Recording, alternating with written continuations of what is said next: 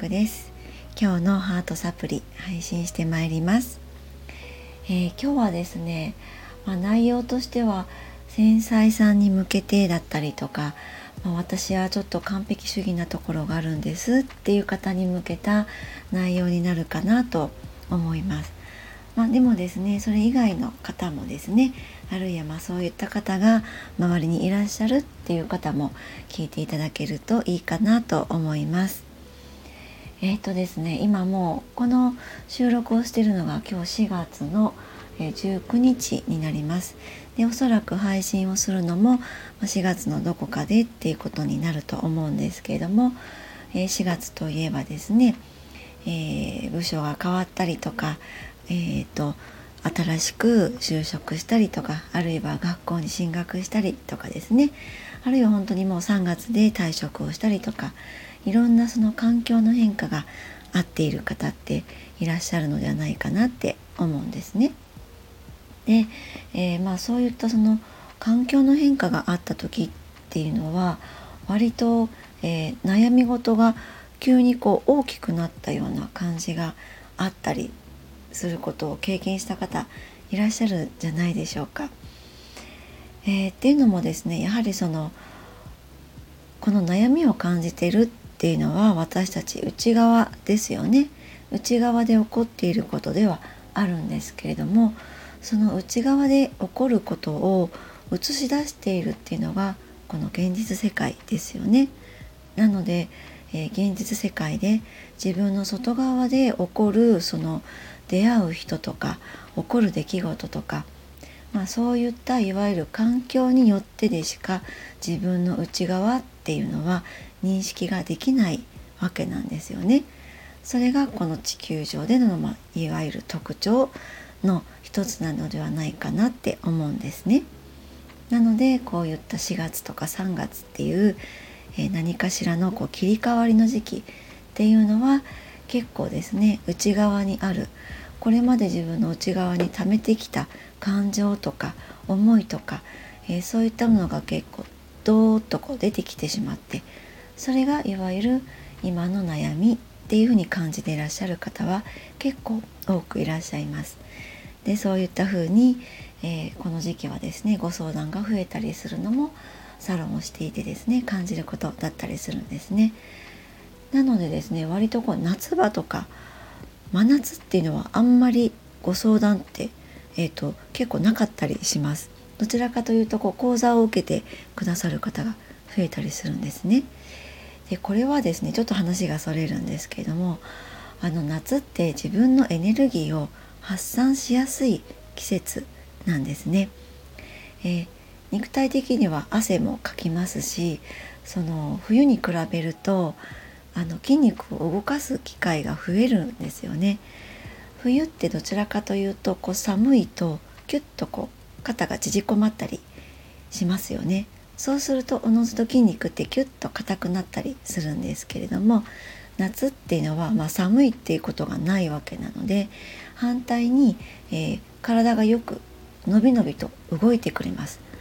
そうすると筋肉も動いてくれるので、えー、結局ですねその肉体的には筋肉と動かすことでエネルギーを発散したりとか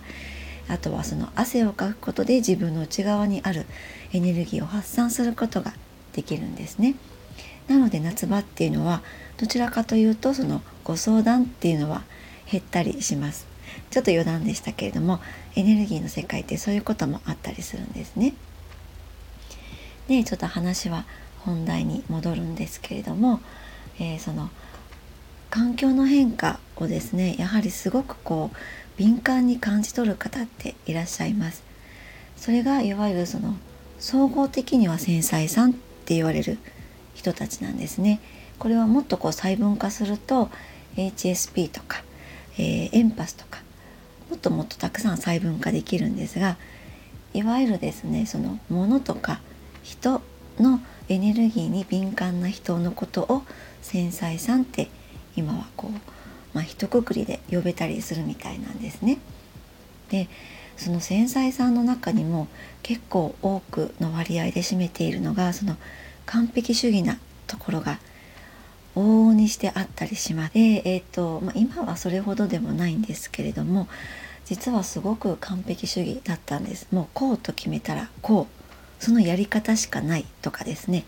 あとこことここはきちっとしていないとこの先こういうことに困っちゃうからこうしなきゃいけないみたいなこういわゆるマイルールっていうのがたくさんあるんですね。完璧主義の方ってマイルールがたくさんあります。でそれが、えー、こなしていけないと、まあ、自分にもダメ出ししちゃったりするんですね。あこのマイルールが私できなかったじゃないダメじゃない私みたいな感じで、えー、自分もね攻撃しちゃったりします。これ結構繊細さんにあるあるな特徴だったりするんですけれども結局ですねこの完璧主義っていうのが自分のことをその一種のいじめちゃってる、えー、原因にもなったりするんですね。なので今日はこの繊細さんが持ってる完璧主義についてお話ししたいなって思ったんです。えっ、ー、とまあ私も結局その繊細すぎるところが以前はありました。何て言うのかなこうエネルギーの、えー、目線で見ていけるようになるとその繊細である自分っていうのも客観的に見れるようになるんですね。そうすると繊細すぎる自分っていうのをちょっとずつ手放していけたりします。後ほどですねその方法はちょっとお話ししようと思うんですけれども、えー、この完璧主義ってどうして起こるのかっていうと結局繊細すぎるがゆえにもうそれ以上傷つきたくないんですよね。あの繊細すぎる方ってたくさん悲しい思いとか辛い思いとかしてきたと思うんですね。なぜなら繊細さんっていうのは先ほども言いましたようにエネルギーに敏感です。人のエネルギーだから人の思いとかですねあと物が発するエネルギーにも敏感なんですね。で敏感すぎるとどうなるかっていうと今度はそのエネルギーによって自分がその疲れてしまうわけです。エネルギーにまやられてしまうんですね。でそれは例えば、え相手が人であれば、えその人の発するエネルギーとかそれは言葉だけでなくその醸し出す雰囲気とかでもそうなんですね。それを感じ取ってしまって、え傷ついてしまったりとかなんだか疲れてしまったりとかそういうことがあるんですね。でこれは物であってもそうです。あと、え、場所であってもそうですね。どこかの場所に行くとすごく疲れちゃったりとかなんだかすごくこう悲しい気持ちになったりとかそういうのっていうのはその場所のエネルギーを感じてしまっているからなんですね。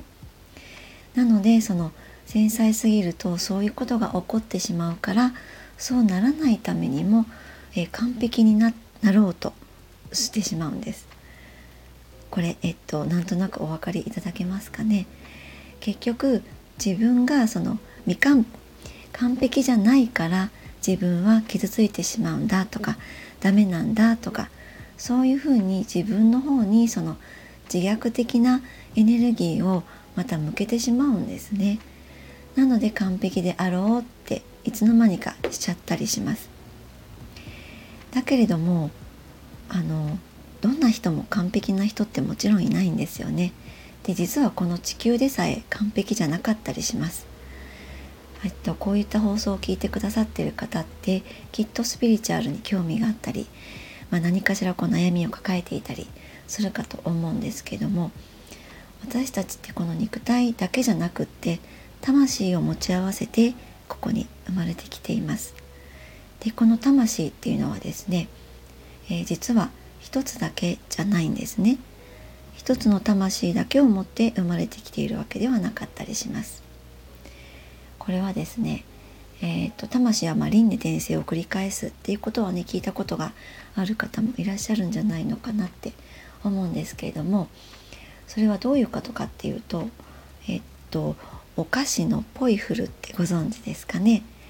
えーと箱の中にですねいろんな色のえー、ゼリービーンズみたいなのが入ってるんですね。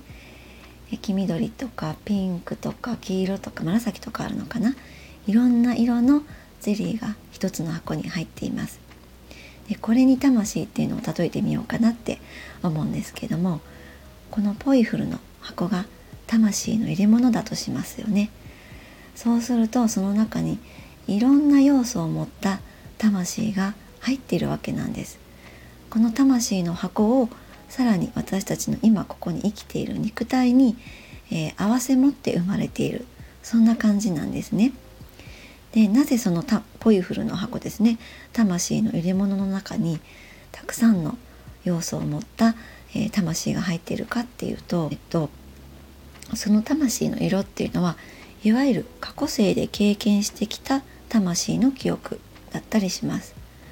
なのでえピンクの時代を生きた魂があればその要素をポイフル、ね、魂の箱に入れて生まれてきます。黄色の時代の魂の色があればそれもやっぱり魂の記憶として持って生まれてくるんですね。そんな風にいろんなえーと、時代の過去世の記憶を持って私たちって、えー、生まれてきます。でその魂ポイフルの箱ですね魂の箱の中にいろんな魂の要素が入ってるわけなんですけれども全部が全部この時代で黄色とかピンクとか緑とかその全部の魂の色が色濃く出るとはまた限らなかったりします。これはですねちょっともう前世の記憶とかの話になっちゃうのでそこを話しちゃうと今日は長くなるのでえっ、とまたそれは次回次回というかどこかでねお話ししたいなって思うんですけども結局そうやって私たちって魂っていうものを持ち合わせて生まれてきてるんですね。でこの魂っていうものは完璧っていうものを知っていたりもします。えなぜならそうやっていろんな要素の魂を持ち合わせているからこそ、えー、魂は完璧っていうものを知ってるんですね。でこの魂が知ってる完璧っていうのもちなみに、えー、この地球レベル3次元レベルにおいての完璧の意味合いとはちょっと違ったりします。それはですね、えーと、どんな自分の要素があっても完璧なんだよっていうのが魂にとっての完璧なんです。えー、結局ですね魂の中にはいいも悪いもないからなんですね。わかりますでしょうか？この3次元のレベルでの完璧っていうのは何何かがこうやりこなせてとか失敗なく何かをやってとかそういったものが完璧であるならば結局それってこう白黒はっきりつけている状態ですよね。でそれがこの世での完璧っていう意味であるならば魂の世界での完璧はそうじゃないわけなんですね。何があってもそれで OK だよっていう感覚が魂にとっての完璧なんです結局どんな自分にもオール OK だよっていうそれをそのゴーサインを出せるのが魂にとっての完璧なんですね。なので、まあ、この現実世界って本当に完璧じゃないんですよね。もうなぜならそれって結局この現実世界を作り出していくのって現在進行形でしか進んでいかないわけですよね。現実世界は作っていかれないわけなんです。なのでもうもともと私たちって完璧であり不完全なそんな存在なんですよね。えー、そういった感覚にちょっとこう魂ハートのところで気づいていけるようになるとその繊細さんが持ち合わせている完璧主義っていうところもちょっとずつちょっとずつですよすぐには、えー、なかなか手放せませんだけれどもちょっとずつそういった意識を持っていっていくことでだんだんと、えー、楽になっていけると思うんですね。で、えー、こういったこう完璧主義なところがあるとその繊細さんってですねリラックスすることもなかなかちょっとよくわからないとかリラックスすることができないとか、えー、そういった感覚の方もいらっしゃると思います。で私もそうでしたリラックスの仕方がわからないとかあるいはリラックスしようとまた逆にそこに完璧を求めちゃったりするんですね、えー、むしろリラックスできない自分がダメだみたいな感じでなってしまったりもしますえっ、ー、とまあ、そういった方に向けてのお話にここからはなっていくんですけれどもリラックスっていうと例えばこう瞑想とか何かしらの音楽を聴いてとか、えー、結局一般的にはそういうことが言われたりするんですね。でもちろんそれもありだと思うんです。だけれども、えー、っとそれだけがリラックスの方法ではないっていうことにも気づいていただきたいなって思うんですね。人によっては山を登ること結局これって先ほどの瞑想とか何かこうヒーリング音楽を聴いてリラックスするっていうリラックスするっていう性とは真反対のことですよね。山に登る。これは銅の世界だと思うんですね。それがリラックスになるっていうこともあるんです。あるいは散歩だけでもいいです。歩くことですね。それがリラックスになる方ももちろんいらっしゃいます。えっ、ー、とそこはですねリラックスじゃないっていう思い込みがあったりすると、えー、本当はそこでえー、散歩に行ってしっかりこう足を踏みしめてですね地面からのエネルギーを感じて実はリラックスできているのにあるいは山を登ることで山からのエネルギーをもらってリラックスができているのにこれは一般的に言うその瞑想とかヒーリング音楽を聴くことでのリラックスとは真反対だだからこれはリラックスじゃないんだっていうそんな思い込みがあることで実は、えー、自分をリラックスできる状況から遠ざけてしまっている方も実はいらっしゃるんですね。なのでそこにも今日は気づいていただきたいなって思ったんです。リラックスって人それぞれ方法があると思うんです。